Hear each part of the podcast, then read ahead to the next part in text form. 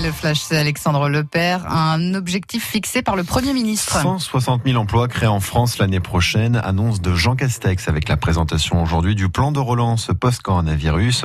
Priorité absolue du gouvernement, la lutte contre le chômage. Au total, 100 milliards d'euros seront injectés dans l'économie française. Un quart directement distribué aux petites et aux moyennes entreprises.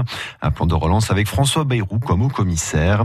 Le maire de Pau, ancien candidat présidentiel et soutien du président Emmanuel Macron. Dans la Somme, deux nouvelles campagnes de tests PCR contre le coronavirus. La première lundi prochain à Amiens, quartier Étouville, place des provinces françaises. C'est à la demande de l'Agence régionale de santé.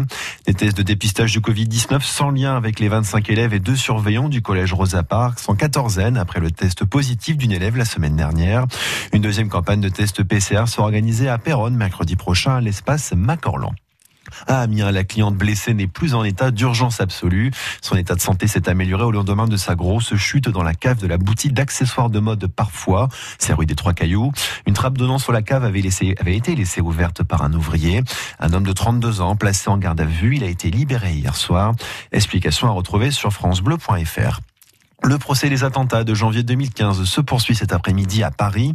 Deuxième jour d'audience et ce témoignage notamment devant la barre. Soupçonné d'avoir fourni des armes aux terroristes, un accusé a exprimé sa compassion pour les familles des victimes.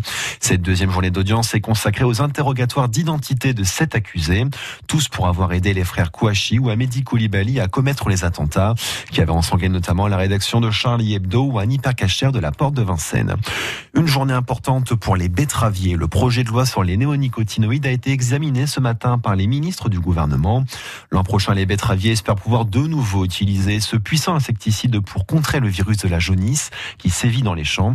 Vous retrouvez un podcast sur l'application France Bleu l'interview de Dominique Fievé, le président de la Confédération générale des planteurs de betteraves dans la Somme le final de la sixième étape du Tour de France. Et ça grimpe pour les coureurs, avec deux difficultés encore d'ici l'arrivée sur le mont Égual dans les Cévennes. Huit coureurs sont actuellement échappés, dont le français Rémi Cavagna. C'est le britannique Adam Yates qui est pour l'instant maillot jaune. Le Tour, vous le vivez toutes les demi-heures sur France Bleu Picardie. Arrivée prévue de l'étape vers 17h.